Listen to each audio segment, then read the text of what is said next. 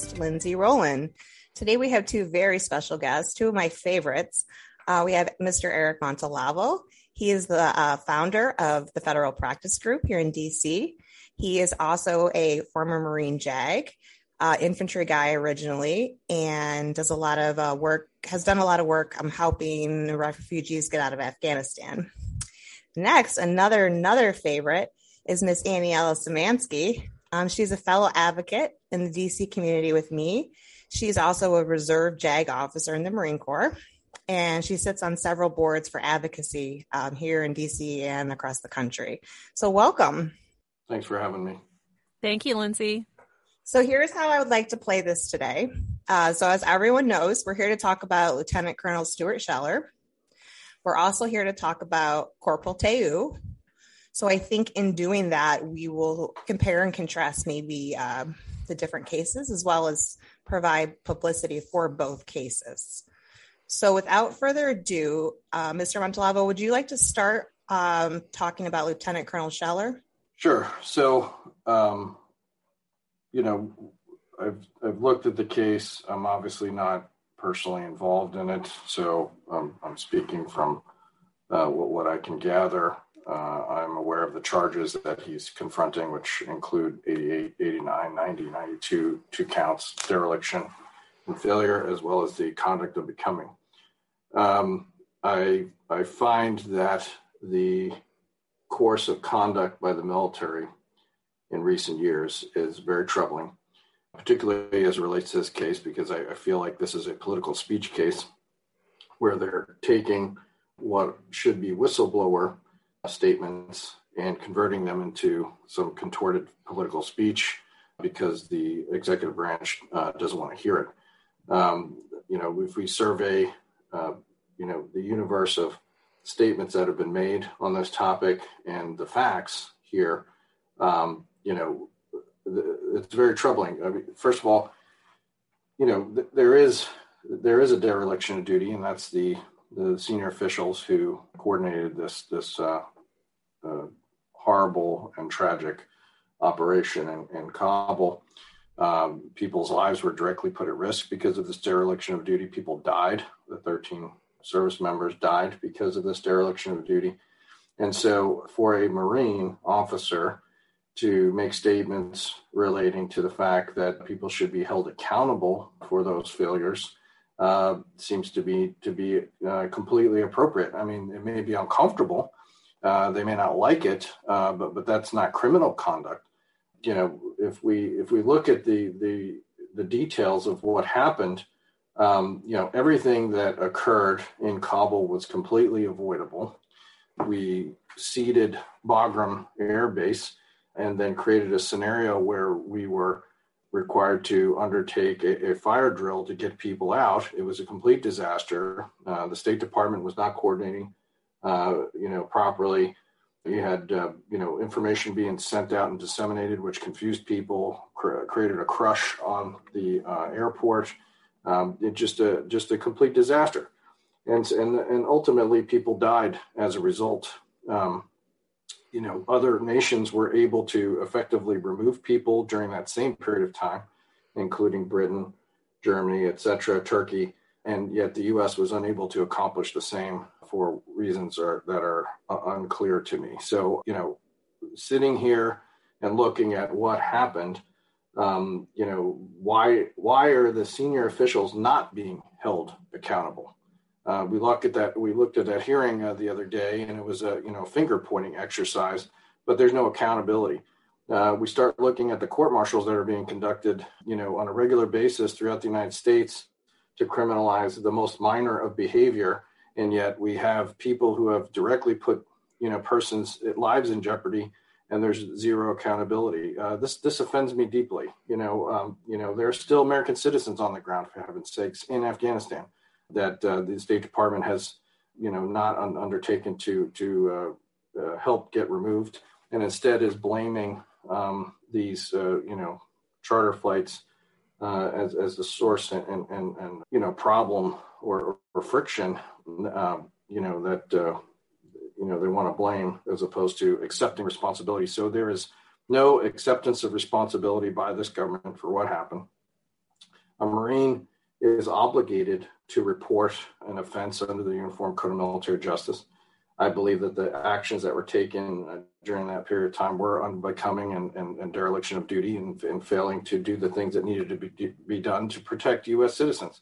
We are the most powerful nation in the world, and we ran out of Afghanistan with our tail between our legs, uh, and that's w- w- without understanding why. I, there's there's zero reason why we could not have had a force and structure on the ground, uh, in the air, uh, securing that area until people were safely out and, and be done. And instead, it, it, turned into a mob.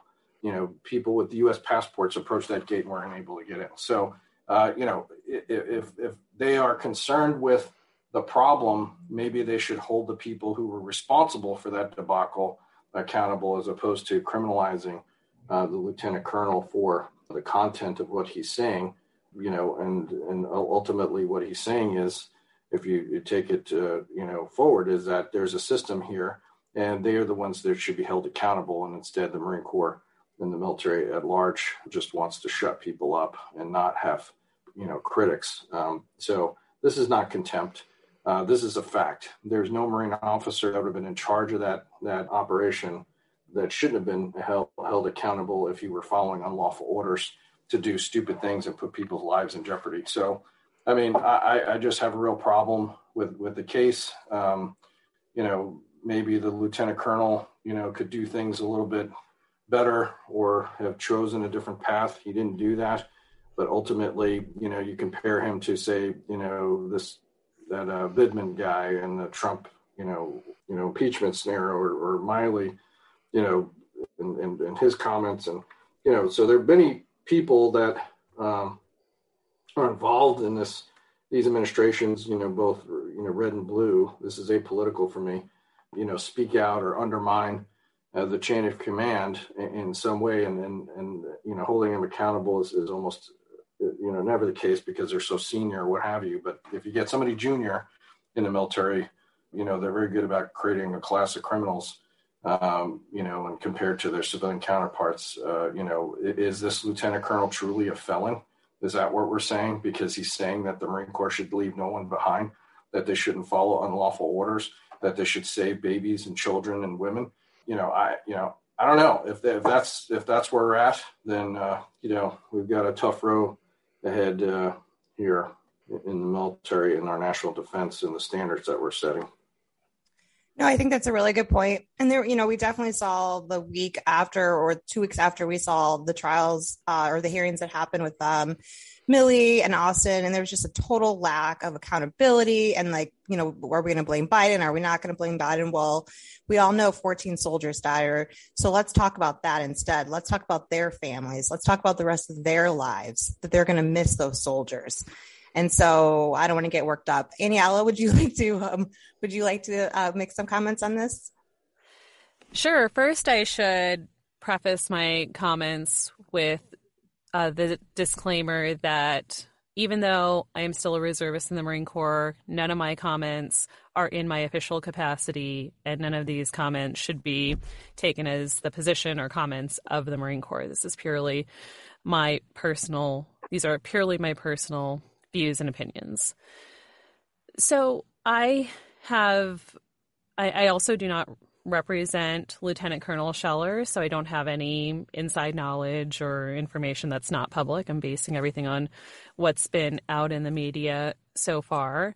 And I think that there are, I think what you see in Lieutenant Colonel Scheller is a manifestation of what a lot of people are feeling and thinking. He just said it publicly. So I personally know that there is a lot of frustration inside and outside of the Marine Corps based on what's happened. And I don't think that that's a big secret.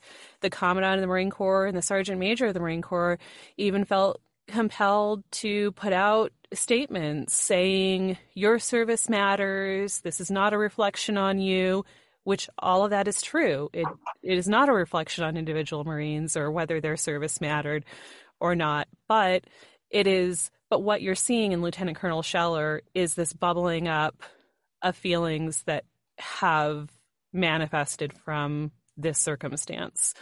So I think that it's a a symptom of what of what is going on in the world essentially. And then I wanted to also talk a little bit um, about Vindman because you know he was allowed to whistleblow, and he was allowed to come forward and support a certain administration.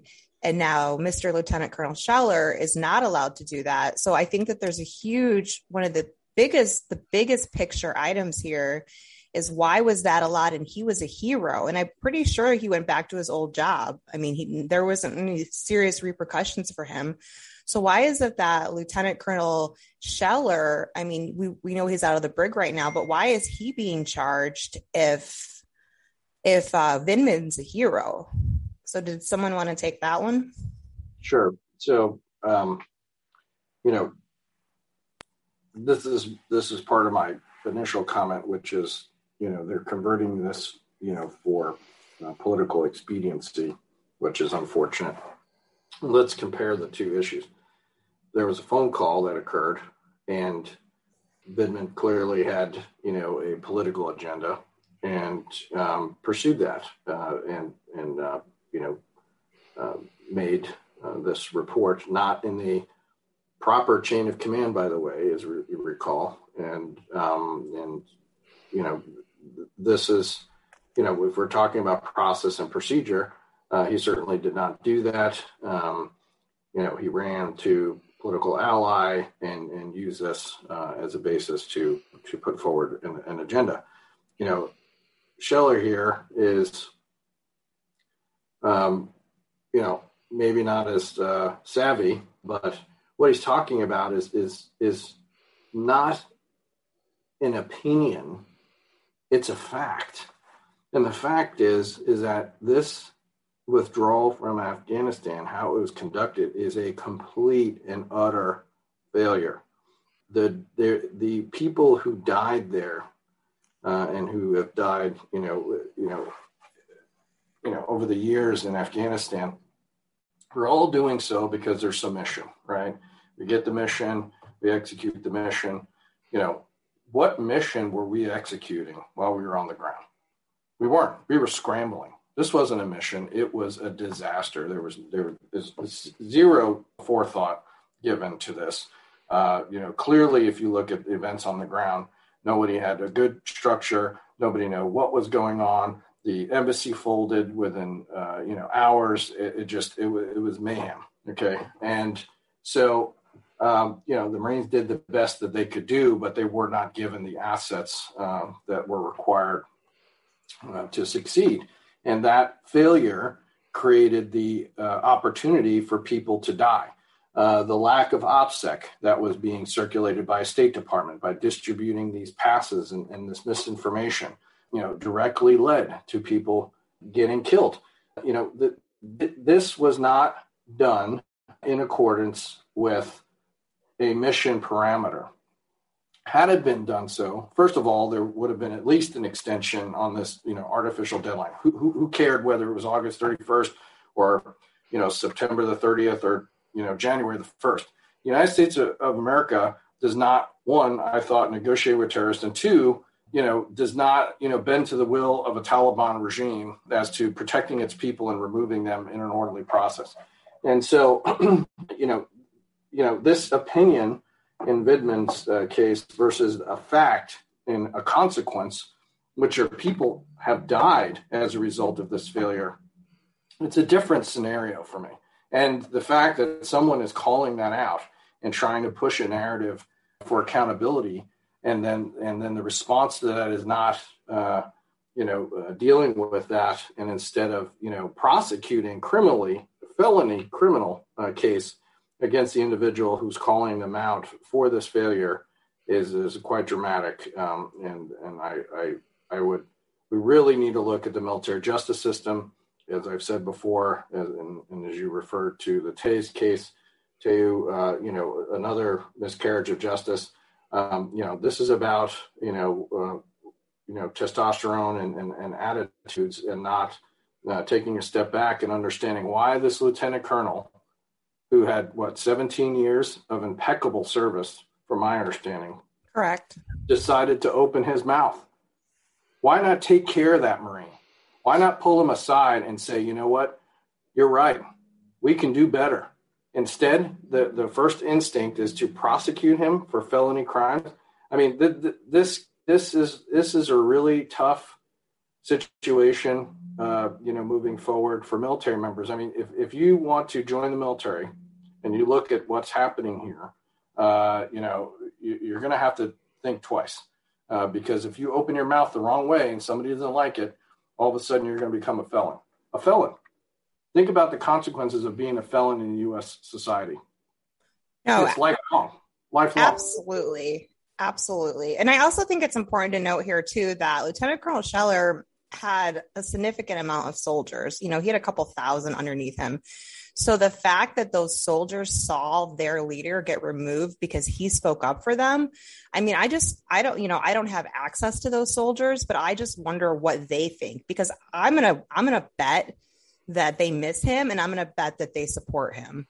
Um, but I do, I do want to segue a little bit. Um, I think this is a great time to segue. Um, Aniela, I was wondering if you could start out a little bit and give us, our listeners, a little bit of in-depth detail about uh, the Corporal Teu case, and then we can, and then of course, Eric, because you were her lawyer, we can uh, discuss some of the discrepancies between the two cases.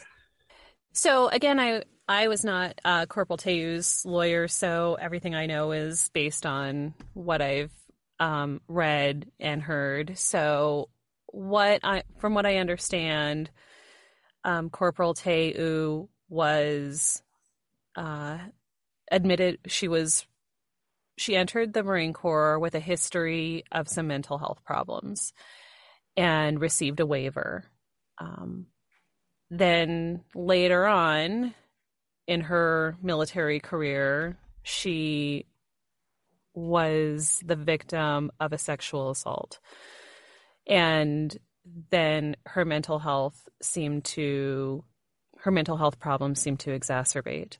Then she had some, what the, what her command alleged were some disciplinary problems um, that sounded to me like they might have been red flags for her mental health problems. Like she was I, I believe one of the situations that she received administrative discipline for was raising her voice in the office or some something within you know the course of her duties that she wasn't she didn't seem like she was handling properly and instead of getting mental health treatment she got disciplined and then things seemed to spiral out of control from there she seemed to have a very difficult relationship with her boyfriend, who was also a Marine. They had an argument that escalated. Uh, she chased him into a bedroom with a knife. It didn't sound like she had ever she ever made contact with him. Uh, he called the police, said she needed, from what I could tell, he told the police, the local police, that she needed mental health care. But instead of getting that mental health care, she essentially got court martialed for the behavior and then was placed in the brig for an extended period of time until she plea bargained her case so she could get out, which I think under the circumstances lots of people would do, especially if they already have a mental health problem.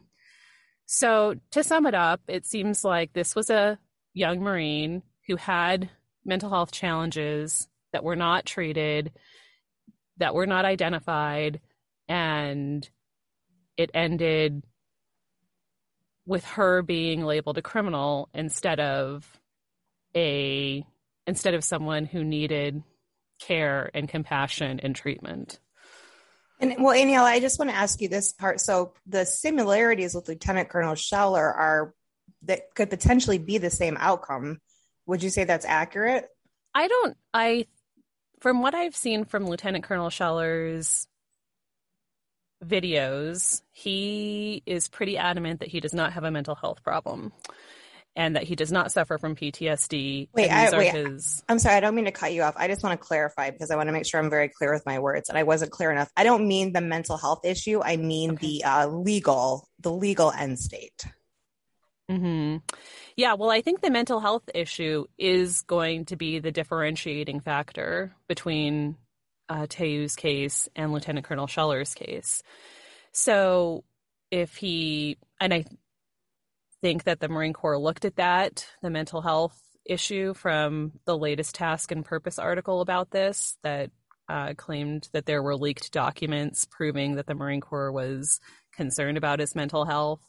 So I think that that's going to be a differentiating factor in these cases because the Marine Corps is going to basically say, okay, well, there's nothing wrong with you. You're making these public statements. What else can we do? Essentially. I think that's fair. Eric, did you want to jump in? Yeah, um, only because I sort of chopped the path on this on uh, Oo's case. I, I need to sort of clarify a few things. First of all, uh, she had mental health issues coming in the Marine Corps because she had been sexually assaulted prior to coming in, um, and the Marine Corps was on notice of that. She was taking medication. They told her to come off that medication for a year uh, so that she can enlist. So uh, this is your you know recruiter story. Then uh, prior to the incident, uh, the Marine Corps was well on notice that she had these issues, and uh, she was actually uh, going through the board process and had been rated, um, you know, 90%, uh, including 70% for, for sex assault consequences, uh, you know, at that time. And she had requested uh, assistance from the Wounded Warrior uh, Battalion to be assigned there, and they refused. Uh, so they were on full notice that she was uh, deteriorating. She had issues and um, almost 100% uh, dis- disabled rating. And instead, uh, they uh, continue to put her into uh, a scenario which uh, could potentially, you know, deteriorate or, or trigger her. Uh, so, you know, that that's the scenario that we find ourselves in. And, and the incident that she was administratively, you know, held accountable for was leadership a scenario where she, the the lance corporals and corporals were not acting uh, as NCOs and, and and and as Marines, and uh, she said, you know what, let's go to the the chow hall uh, without our rank. And let's be privates because if you guys want to act like privates, let's let's walk through the chow hall and be privates for a minute and understand what it's like to you know have the the privilege of, of being an NCO and a senior marine and and, and leadership and and understand you know how that might feel for a moment. So you know maybe uh, not the uh, best executed uh, if if that is considered to be hazing which you know i mean if that's what's a crime you know uh, you know old marines are turning over in their graves for sure but uh, you know uh, that that's what she was held accountable for so uh, you know, th- so th- this this this idea that the, the Marine the Marine Corps doesn't care about mental health. That's clear. Okay. The the the the similarity is that they're they're targeting, they're going after someone, and they're going to get where they want to be. Uh, and uh, you know, this guy is going to probably uh, either get a conviction or, or plead out and have to be uh, committed to with show cause determination, uh, which is likely to give him an other than honorable discharge or a, or a, a dismissal in a, in a court martial. Uh, and you know, this is something we have to take a look at and, and say, is this process fair? Is this process intended to do the thing that it, it was intended to do? And and it's my position that it's not, and it's failing for both both of these Marines because both of them, you know, there there was some notice that there was an issue, and leadership could have taken them aside and managed it, and they they instead of doing that, uh, they moved directly into you know prosecution mode again. So, Niella, did you want to comment on that? Well, thanks for providing that clarification on Corporal Teu's case, Eric. That's valuable context. The what I am concerned about in Lieutenant Colonel Scheller's case is that he put out multiple videos. So if he says, for instance, oh, you could have pulled me aside and corrected my behavior after the first video, when he was given what sounded like an order to not produce more videos, and then he did it anyways, um, I think he loses some of that argument there because he had the chance to stop. He was ordered to stop, and then he didn't stop. So perhaps if uh, there, I don't know what happened prior to the order, or uh, this will likely come out in the proceedings of what exactly Lieutenant Colonel Scheller's leadership did or didn't do in the process. But I think that's going to be a troubling fact for him. So, I mean, just to kind of clarify a little bit, I guess this would be my my personal thoughts on it. So, I think that he, yeah, because he ran those videos, they were like, there's obviously, you know, he refuses to follow orders or his gag order or however you want to say it, his freedom of his First Amendment right, and then the rapid repetitiveness of the videos. But I also, um, I also don't know if that was a mix of just like high emotion, and so I think also like like and dislike the corporal Teu case that when there's a mental when there could potentially be a mental health issue, the, the real message of what they're saying and doing gets lost. Eric, did you want to comment on that? Sure. Tay, Tay's case and, and Scheller's case are, are different in this in this way. Uh, Tay will suffer from mental health consequences for the rest of her life. She is going to struggle as a human being to live in this world, uh, and that's not her fault. Uh, she was sexually assaulted not only before she joined the military, but by a, a fellow member of the military, and which was completely disregarded. And uh, she was then became became the, the focus of the Marine Corps' R and um, you know, and th- this further exacerbated and, and, and, facilitated her deterioration into uh, what happened. So, I mean, there's a pretty clear path of what what occurred in Tay's case. As it relates to the lieutenant colonel, um, you know, is it the video uh, that's the problem, or is it what's what's contained in the video, right? So, uh, you know, don't don't put out a video. Well, if he put out a video for, say, you know, I love the Marine Corps and everything's okay, you know, he's not getting prosecuted, right? If it's, you know, hey, I want to put out 20 videos about my grandma's birthday, no, nobody's having a problem. It's the content of the video that's the issue. And so you have to look at the criminality of what's in that video and determine whether it's contemptuous.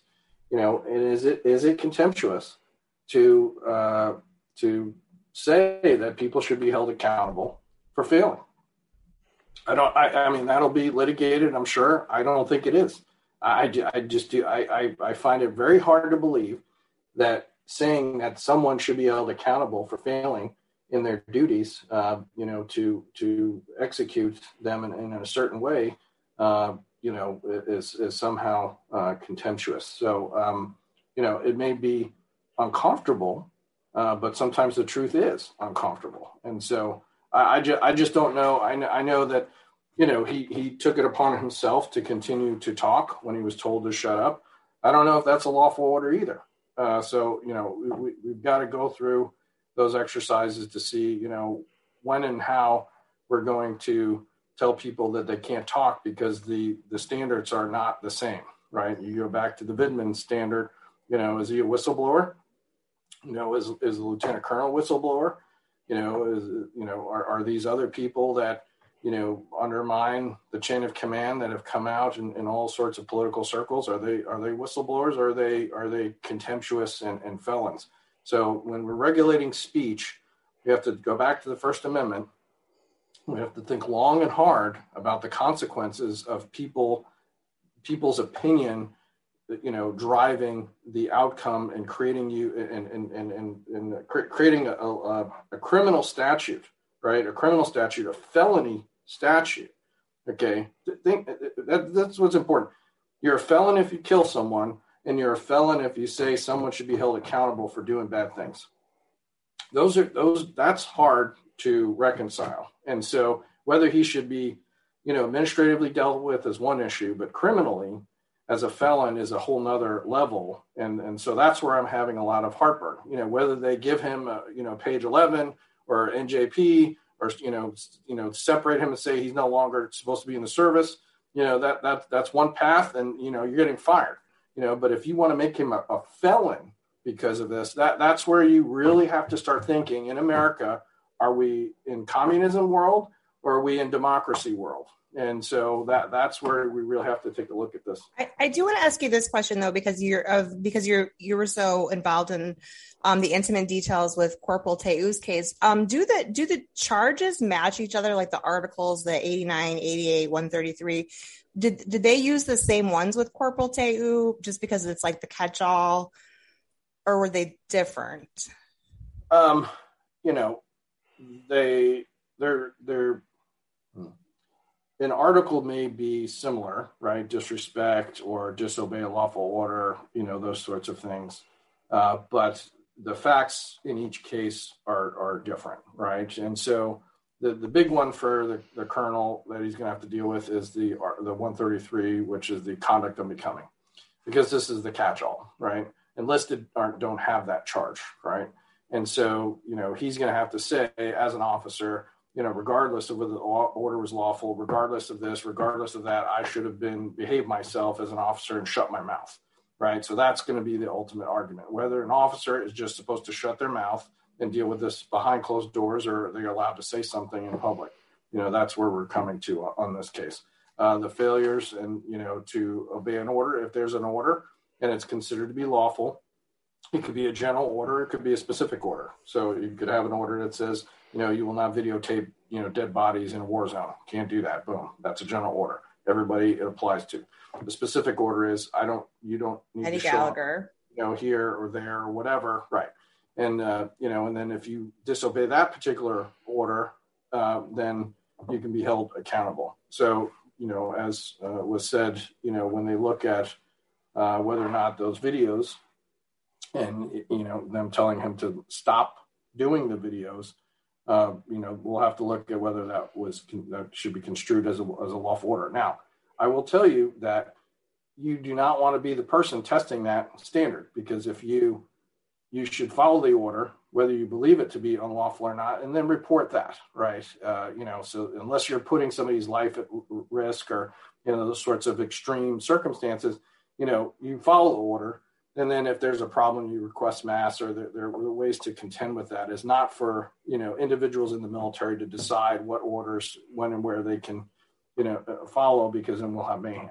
So there is some you know you know reason for that uh, i guess the question in this particular case is whether you know telling someone not to talk you know is one of those instances where this will apply and we'll have to see how that plays out well, so we know that um, Corporal Teu received a BCD. Do you think that there is a good chance that Lieutenant Colonel Scheller will receive a BCD? So, uh, in the military justice, officers uh, cannot. So, Tay ultimately pled at a, uh, a, special court martial, which is a misdemeanor venue.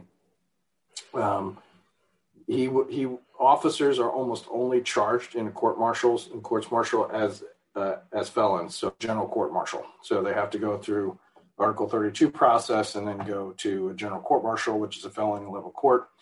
Um, you know, the only eligible dismissal uh, uh, discharge for an officer is dismissal at a court martial. So it's the equivalent of a dishonorable, right? So, uh, so officers get dismissed at courts martial, which sounds a lot better than a bad conduct discharge uh, but it's much more severe. Um, and then uh, if he were to be separated through an administrative process, they call it a board, a show cause board, to show cause why you should uh, be uh, able to continue in the military. It's sort of like a firing process, which is uh, doesn't have rules of evidence. You can get an other than honorable discharge, right? So the two discharges he may be facing are one through a court martial conviction and then dismissal or through a uh, administrative process, which would result in either an honorable, general, honorable, or other than honorable, if that's the path that they take. Now, just for our listeners who are listening, I want you to like listen to what Mr. Montalvo said there again, because that's a very important detail. It's very confusing. So, uh, Eric, I'm trying to make sure civilians understand this case as well. So, that's an important detail there the difference between officer and enlisted and how it plays out because people are asking these questions right now. So so make sure you guys take a listen uh, to that piece there. Um aniela did you want to jump in here? Sure. On the procedural aspect of being court-martialed for your the content of your speech one thing that i think is going to be uh, interesting to find out through this process is why it is at a court martial. So I recall that there were that there was information in the media. I believe it was Lieutenant Colonel Scheller himself who said that he had submitted his resignation request. That he'd requested to resign his commission from the Marine Corps. And when that happens, the Marine Corps can either accept or not accept your resignation. So I'm interested what happened there. Did he request to resign and then the Marine Corps refused to accept his resignation? And then what happened next? Um, did the Marine Corps say, we would like to give you a non judicial punishment? Because if the Marine Corps offers non judicial punishment to a Marine, the Marine has the right to refuse it and to request trial by court martial in lieu of non judicial punishment. So I'm interested in whether the Marine Corps offered Lieutenant Colonel Scheller non judicial punishment and whether he refused it and demanded a trial by court martial. Because in that case, is it really the Marine Corps who is saying, we're going to make you a felon for your speech? Or is it Lieutenant Colonel Scheller saying, no, you're going to try me publicly and I'm going to make sure that everybody knows it. So where the blame lies can depend on what what procedurally happened there. And I think it was probably the last that you said. Um, that's pretty much the information that I have. Um, but Eric, did you want to jump in there on that? Because I just think this conversation is just very interesting for for all of our listeners to hear. Okay, so let's go to that enlisted serve uh, pursuant to contracts. It could be a two-year, three-year, four-year contract, six-year contract. So they start a contract, they end the contract, they re-enlist. They get a dishonor, uh, they get an honorable certificate of, of discharge, and then they re-enlist and continue their next contract. Officers serve at the pleasure of the president. So uh, once he tenders his resignation, uh, that there's a process, and it, it, takes a little while for that to uh, work its way through. I suspect he did submit that and it, it was pending, uh, but that he engaged in further communications. And at some point, the Marine Corps said, you know what, uh, we're going to put him on legal hold. They call it a flag. They're going to flag him, uh, put him on, on, on, legal hold, and uh, you know do a report of misconduct and uh, determine whether or not we're going to charge him. Uh, so the Marine Corps could have discharged him and just said, listen, you know, go uh, we're, we're going to go ahead and, and, and uh, accept your resignation and, and go. And that, that, was already in their hands. Um, you know, and they could have done that in, you know, throughout this process, right? Um, you know, so there's nothing holding the Marine Corps from just discharging this uh, Marine uh, and, and, letting him go. Um, so we don't know the details behind the scenes. Uh, we don't know what was offered to him in the non-judicial punishment. Uh, you know, so we, do, we don't know what what the discussion was or the deal was because sometimes you know you don't want to accept uh, being guilty for things that you're not guilty of. And sometimes the prosecution will force a they call it plea to the sheet and say that you're guilty of all of these things. And unless you accept that uh, you know we're not going to you know you're going to have to you know take it to a court martial. So uh, this isn't just a simple you know i want to take it to trial. It's you know maybe you know some people have principle and they don't want to say they, they're guilty of something that they you know aren't guilty of. So i mean you know that's the right right? Like that we've completely inverted this. You know it, you have the right to a process. And just because you elect to exercise your rights to that process the right to counsel the right to due process you know that is not indicative of you being guilty or wrong or or, or trying to stir up things. It this is his constitutional right, and so you know, you know, First if he's Amendment. decided, you know, right, yeah. So if he's decided to to have a, a place where the rules apply and not a kangaroo court or administrative, you know, process that nobody else can hear his version, um, you know, yes, that's a choice, but it's his constitutional choice, and he may not, in his view, have been given a choice otherwise. So I, I don't view that as a negative uh, necessarily or faulting him for wanting to have his day in court. And there may be a consequence. It may not go his way, and that's a choice that he made, but at least it's his constitutional choice, and he shouldn't be uh, looked at uh, unfavorably because he made that. Well, in my understanding of the case, and I think we all know what my relationship is to the case here, so there's no sense in hiding it. Um, I think that the main point here is that he he wants an honorable. So I think that that's the goal, the end state goal here. But I do want to move on to because there's a lot of people questioning what. So Thursday is his court date. It's public knowledge. The Marine Corps actually put it out for us. So thank you, Semper Fi. Um, so I, I first want to talk about, um, and Eric, this is an interesting one. I don't know if you're tracking because you weren't in country, but so the Marine Corps came out against him with all his charges, yet Mr. Scheller has a gag order. So how is that fair that the Marine Corps is allowed to, to basically defamation of character him? Um, but but but Mr. Scheller has to stay silent. So I want to address that. And I would also like to address what we think um, what we think court martial proceedings or uh, will look like on Thursday, like uh, just how they how they work, and and if we could try to explain it a little bit in civilian terms so that people understand um, what we're talking about. Mm-hmm.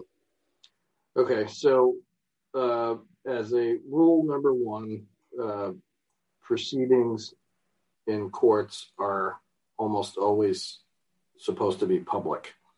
Uh, and that you know goes all the way back um, in time uh, to the idea that one way that we ensure that justice is truly occurring is transparency, the ability for somebody to sit and observe uh, the proceedings uh, to to evaluate you know whether things are being conducted in a fair way. Uh, and so uh, a gag order in this case, I have to say, may be in the colonel's best interest because the more he says the more charges he could accrue. And so they probably agreed to that uh, to contain uh, the situation for their client. So I, you know, I don't know that that's necessarily, um, you know, uh, I, I, if, if I were his counsel. Eric, I, I just want to ask you though, but wouldn't he have gotten the gag order anyways? Like, wasn't that wasn't that ultimately going to happen regardless of, of? Not necessarily, not necessarily, but because the thing is, what he's talking about is, is not the the the court martial process he's talking about whether or not these people, you know, failed to do their job. So the gag order that we confronted in the case in, in Kupolu's case was related to, you know, the the government, you know, talking about the facts that were coming out in the case in a public way, and then telling us that we couldn't respond to that. That that's a different scenario, right? Here, what's happening okay. is, you know, they're probably saying to this guy, "Shut up," right? Be quiet for right now while we sort through where this goes. And I don't know if, if is that what's happening on Thursday is arraignment or is it Article 32 or uh, you know, you guys know. We're a little bit well. It's been a mixed message between the Marine Corps putting out a message and what we're getting from the inside. So I would say it's a little bit unclear right now. Uh-huh. So he may be pleading. I don't know if they, you know, they may have pled to a no confinement uh, deal if they let him out of the brig. You know, I saw, I think it was some uh, reporter said, well, he he pled, he agreed to plead, and that's why they let him out of the brig. That, that's not accurate, right? Well, just, I would say it's partially accurate, accurate, but also accurate with the fact that you said that there's a deal. So I would say there's like a like a little right, bit of accuracy right. in both of those statements. Well, right. So the issue is if, if they let him, because there's no mechanism to, you know, I'm going to plead guilty, so let me out of jail. Because if you're going to go into jail again, they're not going to let you out of jail, right? So if you're an accused rapist, you do a deal, they don't just let you out of jail. They, you know, you're going to stay in there and you're going to get what they call good credit time towards your ultimate sentence, right? So whatever has been put together, it would seem to be that he's there's no intention on him staying in confinement, uh, and that uh, whatever is going to be resolved will be resolved through the plea. I do not. Um, I do not expect him to do another day in the brig. That is what my my I expect to happen. Um, well, Aniela. Then, oh, right, go ahead, Eric. Let me finish. So that's probably in, uh, a couple. That's probably tied to this gag order, right? So it's so this is not a court martial issue. This is a shut up and we'll let you walk and you can get your punishment and go home. Okay, but Eric, let me ask you this. I agree with you, but the, so why is the Marine Corps making him look like there? There's putting out articles, right, that he's gonna that he could go to the brig for years. So like, why would the Marine Corps, the Pentagon reporters, why would they put that out to the American public to help smear him when we're looking for support right now for Mr. Scheller? Like, what would be the reason behind that? Deterrence, right? They want anybody else that thinks about opening their mouth to shut it. I mean, I agree completely. Yep. Aniela, did you want to jump in here? I wanted to make a comment about his um, charges relating to contempt towards officials. So I think if there had been a minor variation in in how Lieutenant Colonel Scheller expressed his feelings, that he could have avoided a contempt charge, or at least it would have been very difficult for the government to prove. And that is that he characterized the leadership as having failed. I think that element is going to be um, difficult to prove that it wasn't contemptuous. So accountability, I don't think that they that saying that leadership should be accountable could be considered contemptuous because that's a leadership principle, in fact, even in the Marine Corps. But publicly saying that your leadership failed, I think is going to be the harder part for him to get around. And the um, the other part of that is as just personally, I've been struggling to understand what he means by accountability does he mean that someone should call Lieutenant Colonel Scheller and say, You're right. I failed. I'm sorry. And admit to something being a failure? And then would Lieutenant Colonel Scheller feel satisfied that leadership was held accountable? Does he mean that senior leaders should resign in shame for what occurred? and, or does he mean that you know someone in Congress should should say this is the person who's to blame? But it's a it's a very difficult thing for me to wrap my head around that there needs to be that that he's calling for accountability. It is a very nice buzzword and it is a well-established leadership principle, but I don't know what he means. Like what do you mean by people should be held accountable and how do you know that that isn't happening? How do you, Lieutenant Colonel Scheller, know that someone, some general officer in the Pentagon is not being, you know, his life is not being threatened, that with uh, his career is not being threatened for what happened. You don't know when you're in that position. I mean, I'm a lieutenant colonel in the Marine Corps. I don't know what's happening at those levels. And I know, and I also know that uh, it's very difficult to make those decisions at that level. So, the thing is, this is one of the this is one of the ongoing things that as a member of the military you have to deal with. And that is people telling you what the military and what the government should do. So when people find out that I'm a Marine, it's very common for them to say, Oh, you know what the government ought to do is blah, blah, blah, blah, blah. Or, you know, how we could have won the war in Afghanistan is by blah, blah, blah, blah, blah. And these are people who have no military knowledge, have never been in the military, have no foreign policy experience, but all of a sudden they know what should happen.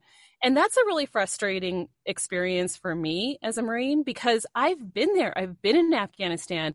I know how complicated that situation is. And the number one rule in planning in the military is that the enemy gets a vote. Whatever you think the most brilliant plan in the universe would be to win this war may not happen the way it plays out in your mind because the enemy is a free thinking person who will change on a dime and they'll identify what you're doing and change their tactic, change their strategy, relocate, and then your brilliant plan is out the window. So whenever somebody tells me, "Oh, I got it all figured out. This is what you should have been doing and you didn't do it, so you failed." How how can you say that without knowing absolutely every single fact and to do that you would have to be omniscient. So, I think characterizing something as a failure is a problem for Lieutenant Colonel Scheller because he know he's a lieutenant colonel. He knows how complicated these things are. He's been there. He knows how dynamic the situation is. So how can you say option A was the successful option and option B was the failure option and you went down the failure option and you disregarded the successful option? It is not that linear. Anyhow, I think that was really well said. So thank you. Eric, did you want to jump in there on that? I, I do. I have three points.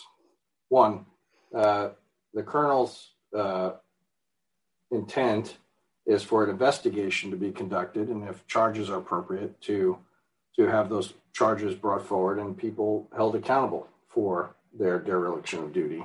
So that's what he meant.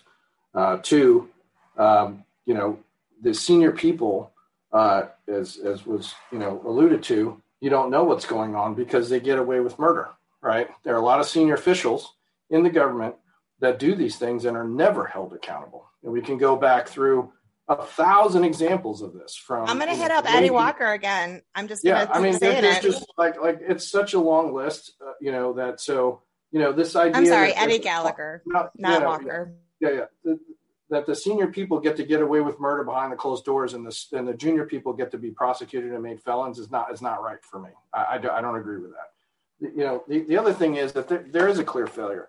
People died I think it's my opinion, okay, based on me being in Afghanistan for the last 10 years and been over there 20, 30 times at, at a minimum, you know, walking that ground at Bagram, walking Kabul International, you know, going to that U.S. Embassy, Camp Eggers, you know, et cetera, et cetera, et cetera, that we were in control of Bagram, control of Bagram, an airfield, okay? We could have, if we wanted to, bring people to that air base and got them out while we were in control of that airfield, then no one would have died. Okay. So, yes, the enemy has a vote. Okay. But we were there in force and we could have squashed that vote. Okay. They wouldn't have had a vote because we would have been able to remove people in an orderly fashion and a lot of them. Okay. Allied. Okay. What's happening right now? People are going house to house and going after these people and killing them. Okay. So that's what we have right now. We had control over the ground. We ceded control over that ground. Basic military. We had the hill. We had an airfield with aircraft defensive measures, intelligence on the ground, everything. Everything we needed to move people into that complex and get them out safely. And we didn't do that. So I think that does need to be investigated, and I do think it's a failure. And and I agree that you know everybody's you know armchair quarterback or what have you, but you know if if we look at this in its entirety, I don't think anybody thinks that this was a fantastic operation that somebody did some whatever. Because if we don't investigate and we don't hold people accountable for failures or missteps, then we can't learn. If we don't learn, we're doomed to make the mistake all over again. So we, we you know, th- this, if, if, if we can't handle that, you know, then we're, we're, we're doomed to, to not uh, do better uh, moving forward. So I, I do think that in line with the colonel's request, it should be investigated at a high level. And, and, and if somebody didn't do something right, then they're held accountable. If not, then, uh, you know, then they get to walk away.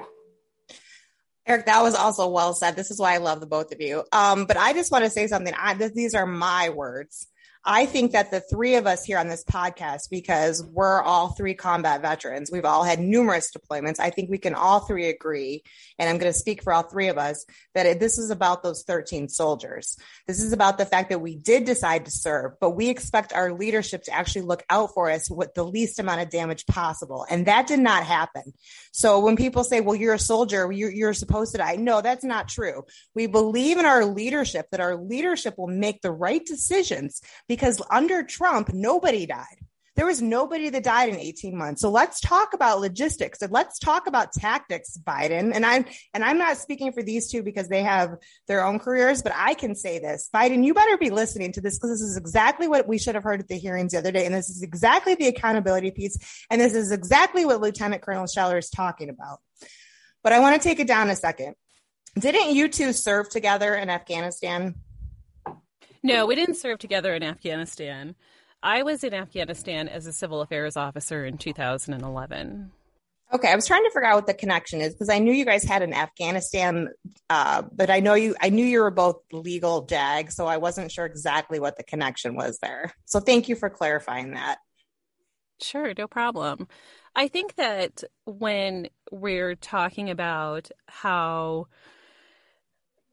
about about those lives lost in Kabul, I think that it's also important to understand that if other decisions were made, how do we not know more lives wouldn't have been lost?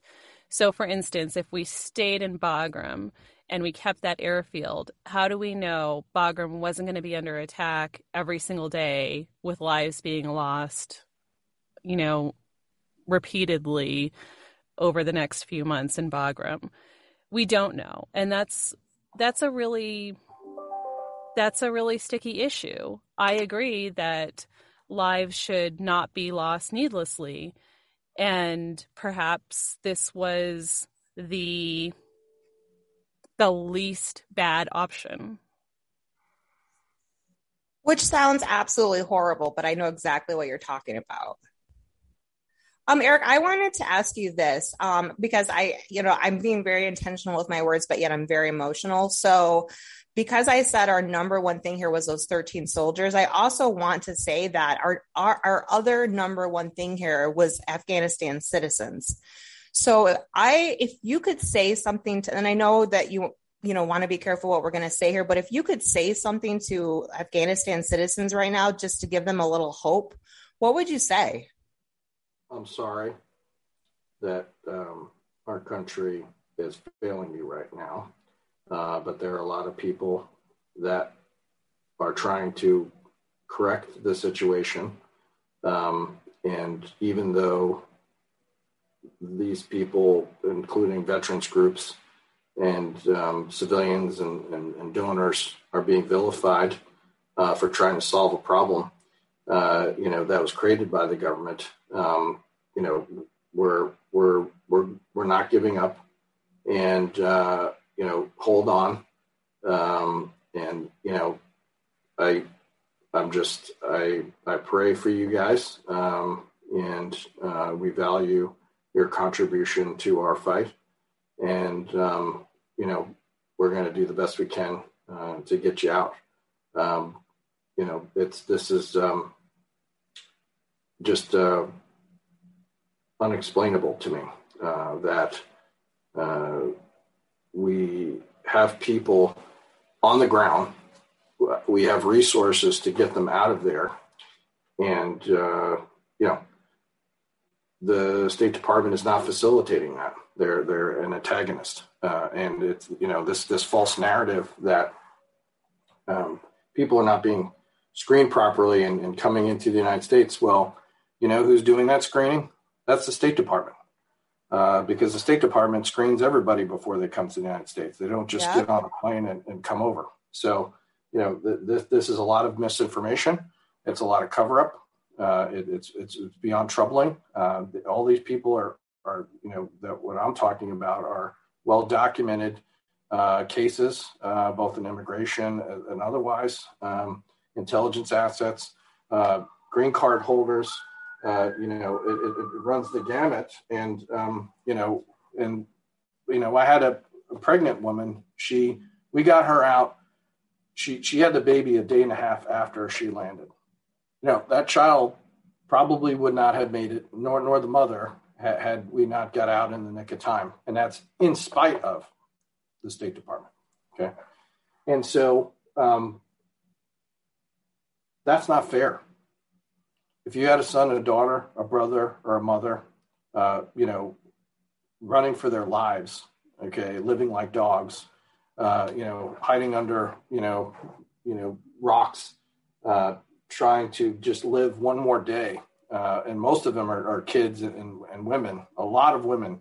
We made a promise to those women that they would have equality over there, that we would support them in, in their voice, that they wouldn't be, you know, suppressed the way they were under the Taliban, that you know that they should you know participate in politics and justice moves and, and hold people accountable all of these things. And then when it came time we just left. We left them there. And and okay whether it was tackle this or that or whatever but now what? What are we doing? We're not going back in to help them when we can. We're not allowing the ability for people to get them out to do that if they don't want to do it I, I just I don't understand, and it's beyond frustrating me. I have to say, and uh, you know they may not like me for it, and uh, you know I, I don't. Eric, we love you, so it doesn't matter. But I do want to say this though. I, I will say this that.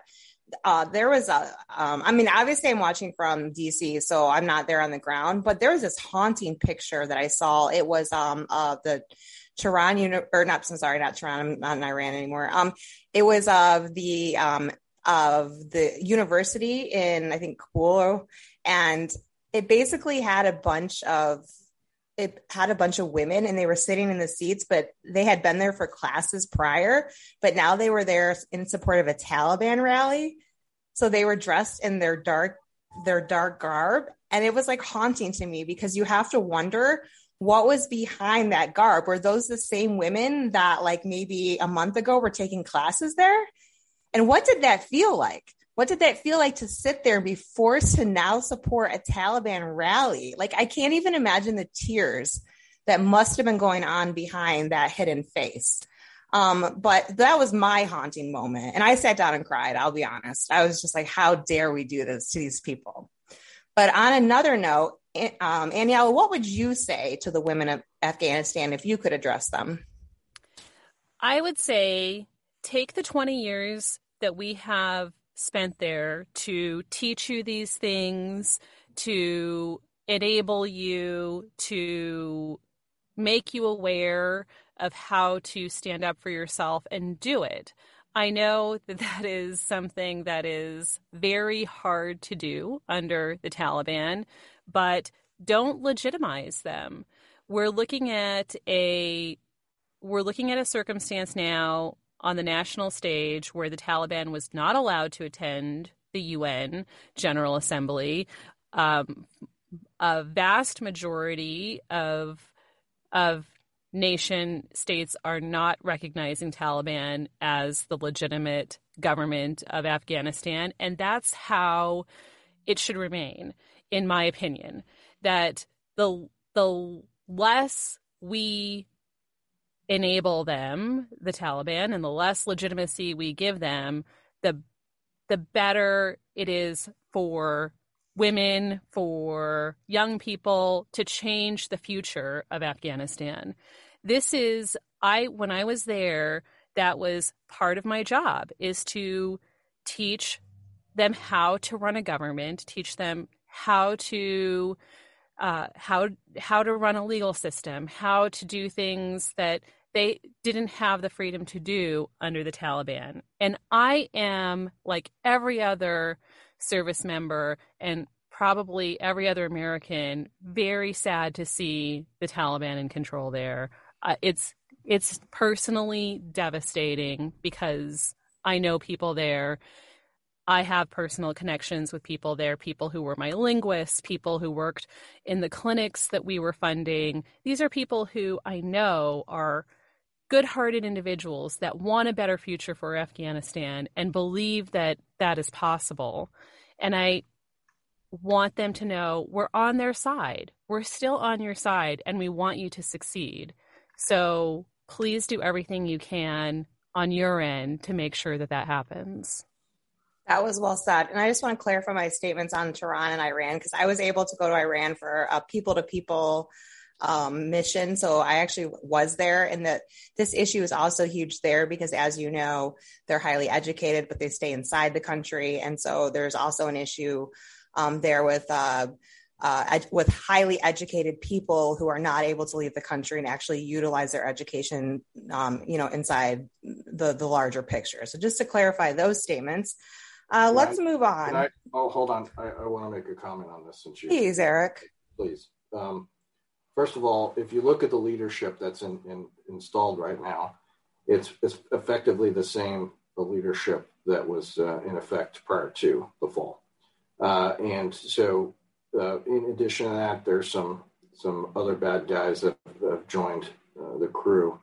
Um, and if you go back to two cases dealing with women, Farkhunda and Bibi Aisha, and look at the way that justice is administered under a Taliban regime, uh, you know, which and Farkhunda is, is an example. There's a YouTube video of her death uh, where she uh, challenged someone regarding the Quran and wound up being stoned to death and having a car thrown down on top of her uh, in a ravine.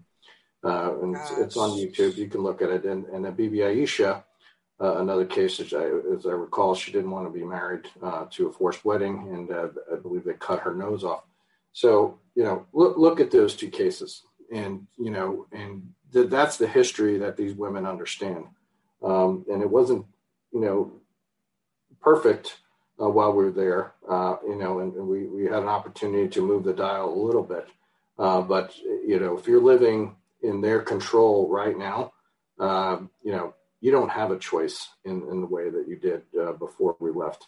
Uh, and uh, if those are the consequences that you're confronting, this is about surviving right now and not, you know, pushing for democracy because you will quickly um, you know, find yourself uh, on the, on the butt end of, of a uh, noose or a knife or uh, a rock. And so, um, you know, while I wish they could push back on this regime, um, I, I, I, just don't in, in, envision that, you know, being viable in the foreseeable future. And then if we don't have engagement with the Taliban, we decided to hand the country over to them. We walked away and handed them the keys so uh, if we, uh, you know, ostracize them and, and make them poor, uh, you're going to increase the criminality element uh, that's already existed and rampant over there and uh, not, not have any influence over uh, the decisions or, or, be able to hold them accountable in any way other than re- redeploying and having to go back in and, and reestablishing a military presence. So I, I, I think we, we, you know, we can't have our cake and eat it too right? If, if, if we, are we, have chosen this path, uh, we chose to hand over the keys and we chose to leave those people there. So we're, we're going to have to choose to either have a conversation with them or not. And uh, if we if we ignore them, then you know to our own peril because we're going to get what we what we sow. And also, just to talk about that, when I was in Tehran, like they told us, and of course, if you're an American in Tehran, you have to be escorted by the government, which makes sense. But they told us that if they found drugs during like checkpoints, or well, I call them checkpoints, but in civilian world, we call them truck stops. If they found drugs in your truck, they would, they had a crane there and they would immediately hang you at the stop so that everybody who who who drove by would see that body dangling there, men and women. Well, mostly men because women aren't allowed to travel freely in Tehran. Like absolutely crazy human rights abuses. So I think that that is, you know, definitely a main topic here. Um, I do want to get back to Mr. Scheller though and Corporal Teu. Um, I just speculations on what we think uh, what we think is going to transpire uh, as the end result in Lieutenant Colonel Scheller's case. Aniela? I think that Lieutenant Colonel Scheller is going to uh, end up pleading guilty to some of the charges. And I think that that's consistent with his positions. So he has not, in the videos that I've seen, he has not um, shied away from taking personal responsibility for his comments. And so I think he's going to see that as a validation of what he's what he's gone through pleading guilty to things that he thinks that he probably has committed things that he can in good conscience admit to and i think that he's going to end up um, leaving the marine corps probably less than fully honorably and have a post service fight either through the board for correction of naval records or some other type of proceeding to try to um, get back what he thinks that he deserves from the marine corps. Eric did you want to take that? Yeah uh, uh, he he was not going to stay in the marine corps I think both sides probably agree on that, and uh, you know what that looks like. I, I, I, couldn't tell you right now because I don't I don't know what was discussed or agreed to. So, um, you know, there are a lot of different variables that that could affect, could affect the outcome. Uh, 17 years of honorable service. Um, you know, th- this is also the a structural issue in the sense that enlisted people get to you know reenlist and, and have an honorable discharge every three four years what have you. It's an all or nothing with an officer. So uh, pretty harsh outcome for 17 years of prior impeccable service to wind up with a less than honorable discharge. So i, I find that that's a pretty harsh outcome and hopefully that's going to be considered uh, in the disposition of this case all right, I think that's fair, and I think that there was a reason why um, I chose the two of you, or you chose me, however you want to look at it, to talk about this case. And I think between the three of us, we pretty much made Lieutenant Colonel Scheller's case for him, um, but and what he truly feels. I do want to ask this question: Does anybody want to take? Does anybody want to take on the Trump topic? What what topic is that? Well, so Aniela, did you want to first before? Because I, am get Eric's been so just so everyone knows, Eric's been out of country. Um, he has not been reading the news. So, Aniela, did you want to take that? By the Trump topic, do you mean Trump's expression of support for Lieutenant Colonel Scheller? But did Trump come out and support? Yes, yes. I I'm not uh, I'm not very well versed on what Trump has been saying about the case or what his role in the commentary is. but I think that Lieutenant Colonel Scheller probably needs to keep a low profile right now based on his charges and based on everything that has been transpiring so far. So I think the lower profile he can keep, the better. And if I was advising him, I would say, do what your lawyers are telling you to do because you pay a lawyer for a reason or you get a lawyer appointed to you for a reason and that reason is to look out for your best interests. Yeah and just to clarify for everybody and um, i know our listeners are tracking this is that um, lieutenant colonel scheller came out saying that he does not support trumpers um, in a sense saying i do not support trump obviously. And so i feel that it, it has alienated a population of his supporters that otherwise are just, in my opinion, a representation of the population. And we are talking in regards to the $2.1 million that has been raised um, on his behalf. Uh-huh. Well, you know, uh, words have consequences, right?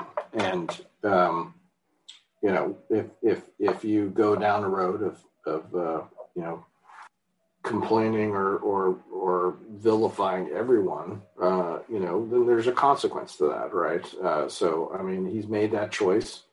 Uh, he's clearly, you know, made his decision to articulate his opinions in a very public way, and he's willing to accept that consequence. And and so, you know, uh, I, I, you know, we can't help him because he's made that decision himself, right? So um, you know, there's no help to be had. It's it's his his opinion. It's his integrity.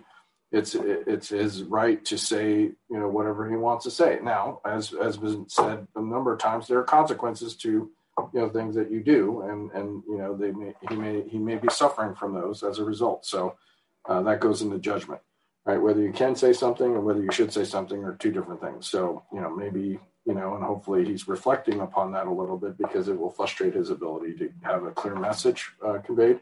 Um, you know, but uh, that's not for us to to determine. That's that's for him, and as as was said, his counsel to uh, resolve. I think I that was say, well. Oh, please, Aniela.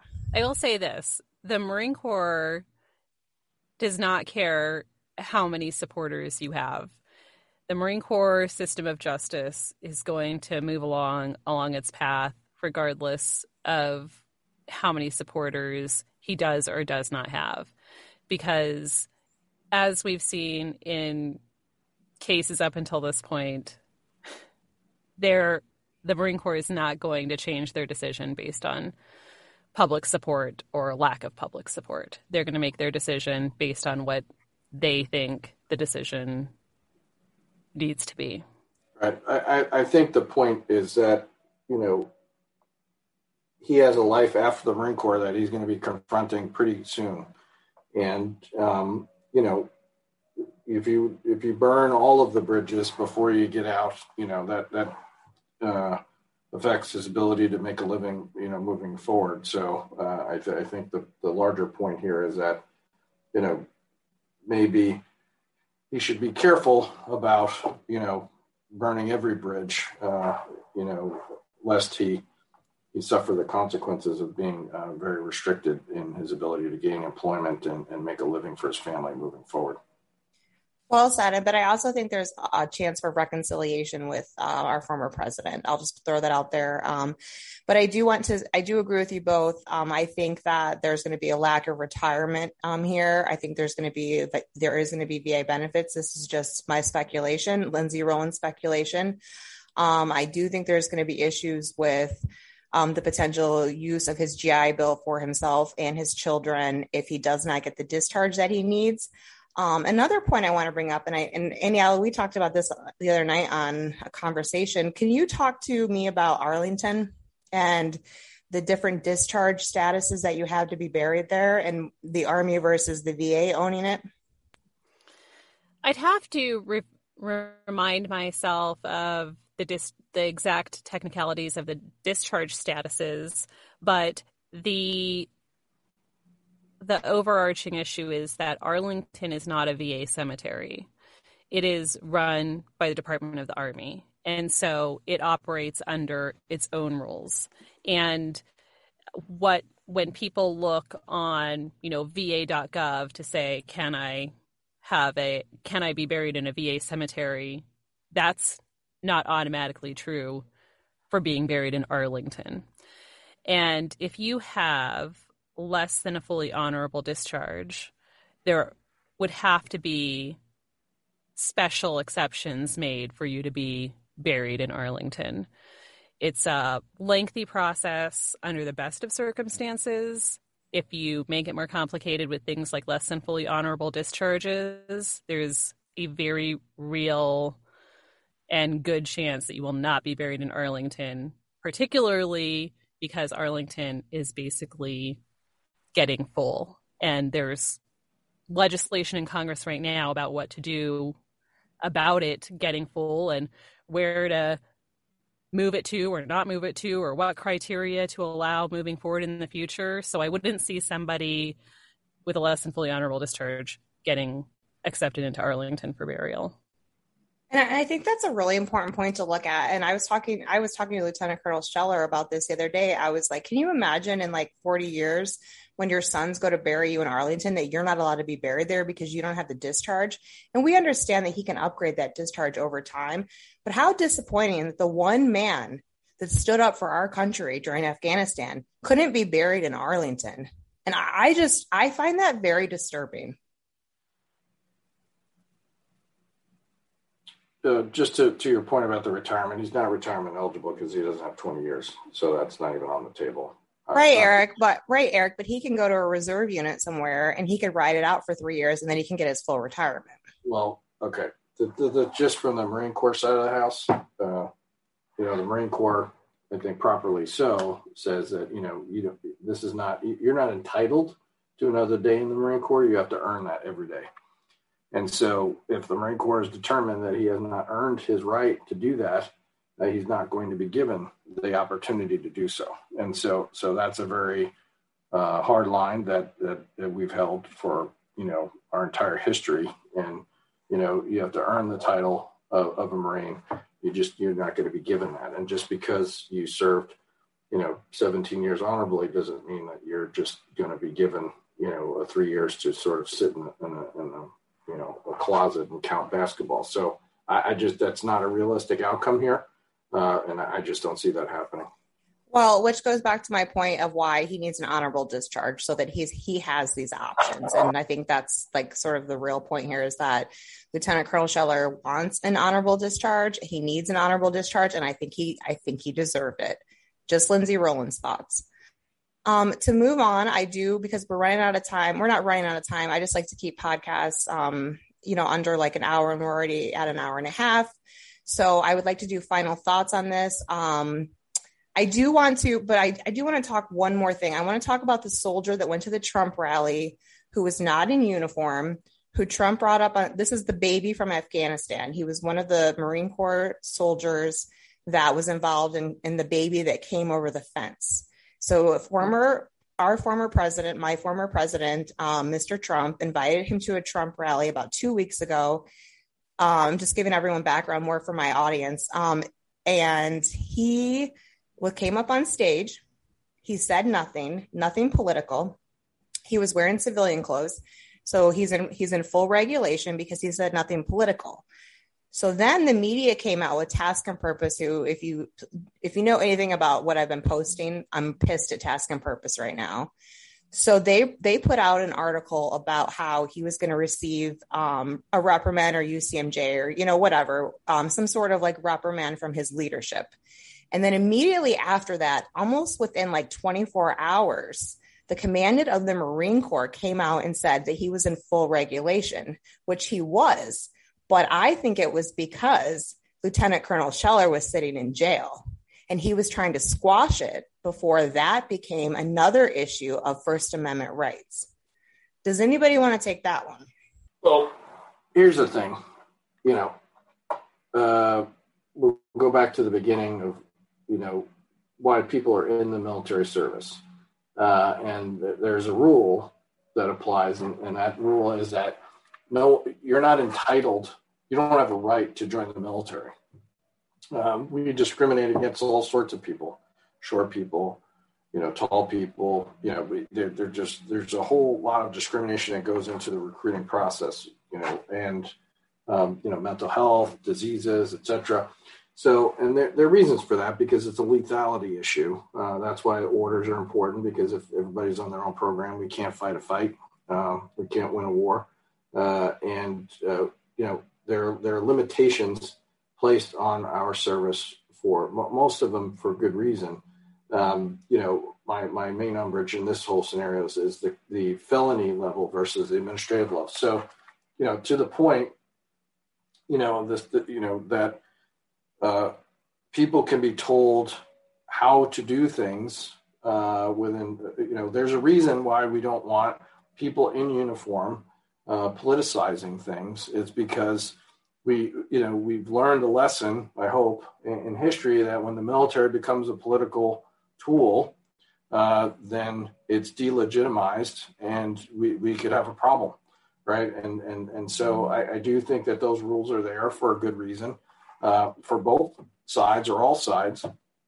And uh, you know we need to be careful about that, whether the commandant did that or didn't do it, whatever. I you know I'm I can't get into you know, that I have no idea. But you know, it sounds like the young man followed the rules, uh, and uh, and and good for him. Uh, and uh, he's going to be okay. And, and but I do think the rules are there for an important reason. Uh, you know, uh, because we have to keep the the military apolitical, or, or we're going to have an even bigger problem in this country than we already do. Aniela, I agree about the need to keep the military apolitical, and that's the root of these ethics requirements and ethics rules because they serve a very important purpose. So I think that if there was any concern in this Marine's mind when Trump invited him to the rally, that he should have checked with his command. And then he would have had sort of what we call a safe harbor that I checked with the designated ethics official in my command. She said that this did not violate any ethics rules. Therefore, I went and I'm in a safe harbor of not having violated any of the ethics regulations. So, in a circumstance like that where a Marine has knows that he's been invited, I would say you need to make sure to check and then you won't have to deal with this on the back end of potential discipline or allegations of misconduct because that's the only thing that will be certain to protect you. So, service members, take a listen to what they both said because make sure that if you do want to go to a rally, make sure you're doing it correctly because that is absolutely your right to go to a rally in civilian clothes. But make sure you do it correctly so you don't get in trouble. All right, let's wrap it up. Uh, let's do final thoughts. Eric, final thoughts? Well, I think the last point is the most important point, um, and that is there is a way to do things. And if you work within the law, uh, you will protect yourself, your family, and your future. And if you give them, you know, what the Marine Corps would like to say, an Irish pennant, um, you know, exposed arm, broken arm, uh, you know, there are going to be severe consequences out there. And I'd rather you, uh, you know, measure twice, cut once before you open your mouth or, or do something than uh, get yourself in trouble and then try to dig your way out. That's not where you want to be. Um, you know, this is America. Uh, we have free speech for a reason it's important and uh, that's how we hold people accountable that's why media isn't important the fourth arm of the government uh, it was ingrained in, into our, our constitutional fabric so uh, you know freedom of, of, of, opinion is, is critical to our democracy we have to hold everyone accountable in that way and it's something we should we should cherish uh, and protect in, the fiercest way um, you know moving forward so you know as it relates to those things um, you know we, we really have to defend that at every level. Uh, and as it relates to the mental health issues that uh, we touched upon briefly, uh, almost done, uh, you know, we really, as a country, have to get ourselves squared away on that issue because there are a lot of people suffering out there in very in varying ways, uh, depression, etc. And, and we really need to figure out how we can better uh, manage that because it's it's something that's going to get worse, not better over time, especially with those long-standing wars and and, and, and everything else that's been happening. Um, and then and then to the Afghan people that sacrificed themselves to to um, you know be on the American team and, and with some hope and promise of the shining city that Reagan spoke of, you know, to come here and and, and give their family a future. Um, you know, we're there. I'm not alone. There are other people that are trying to to help you, and you know, just hold on the best you can uh, because we're coming. Great message. Aniela, you're up. That was a great message, Eric. The what I would want to leave people with is the understanding that people like Lieutenant Colonel Scheller are needed in the military. We need, and when I say that, I say we need people who are passionate. We need people who care. We need people who are brave. We need people who are strong. That's what our military needs. That's what the Marine Corps needs. And although there is dispute about how Lieutenant Colonel Scheller delivered his message and the words that he chose, the passion and the desire to improve everybody's circumstance was very clear in in his message. It's hard to watch his videos and not almost feel the emotion that he's feeling. He's so intense. And sometimes that intensity translates into saying things that, you know, you didn't script and you didn't mean to say it that way. And maybe you used different words than you should have used. But the passion is clear. And I don't want people to think that we don't want passionate and emphatic people and brave people in the Marine Corps because that's what makes us the greatest fighting force in the world is because we have these brave, courageous, strong, passionate people who care and that's fantastic. I just want to make sure that people also know that you got to look out for yourself in those circumstances. And sometimes you got to admit when you made a mistake. Sometimes there are several times in every long military career. I've been in the Marine Corps for 21 years, and almost everybody that I know at this stage of my career has been in for a majority of their adult life. Mistakes are going to be made. You're going to say things you don't mean. You're going to have days that aren't your best days and there are ways to recover from that and be honest be true accept responsibility make sure that you're the you're living the example that you want others to see. So I think that Lieutenant Colonel Scheller shows a lot of those a lot of those principles and a lot of those qualities. And for that I really admire the fact that he is that kind of person and that we have those kind of people in the Marine Corps. So I'm not trying. I I will not say that Lieutenant Colonel Scheller is all bad. He has great qualities, but at some point, you know, he he might have to own up to some potential UCMJ violations in the process, and sometimes that happens. And I also think it's important too that he he just owns up it to it because he is guilty of those actual charges, but his message was his message was on point. So so stand in front of the judge and say yes sir, yes sir, I messed up, I shouldn't have done that. Got it, check, and then move on with your life because you know what? He's got a powerful message, and the American people are watching. And that's just my opinion. Um, I do want to say, though, one thing. Uh, one of the reasons why I did have you guys both on this podcast is because I think it's really important that civilians understand this. Because I think for so long, especially after 9 11, there was a huge divide between military and uh, civilian because you used to be able to drive on post as civilians, but then after 9 11, it got locked down. And so I think there's a need for for uh, the average American to understand the military better. And I think this is a really important time to do that. So I appreciate you using, you know, civilian like terms and because if if they don't understand the Lieutenant Colonel Scheller case, then they can't understand how his First Amendment right is violated, how he could be incarcerated without due process. They don't understand those things, and we do because we know UCMJ and we know the the the, the system. Um, so I just want to thank both of you for helping me make people aware that maybe don't understand have a better understanding of what's going on. So thank you. And all right, I will see you guys later. Bye. Thanks, Lindsay. Have a good night.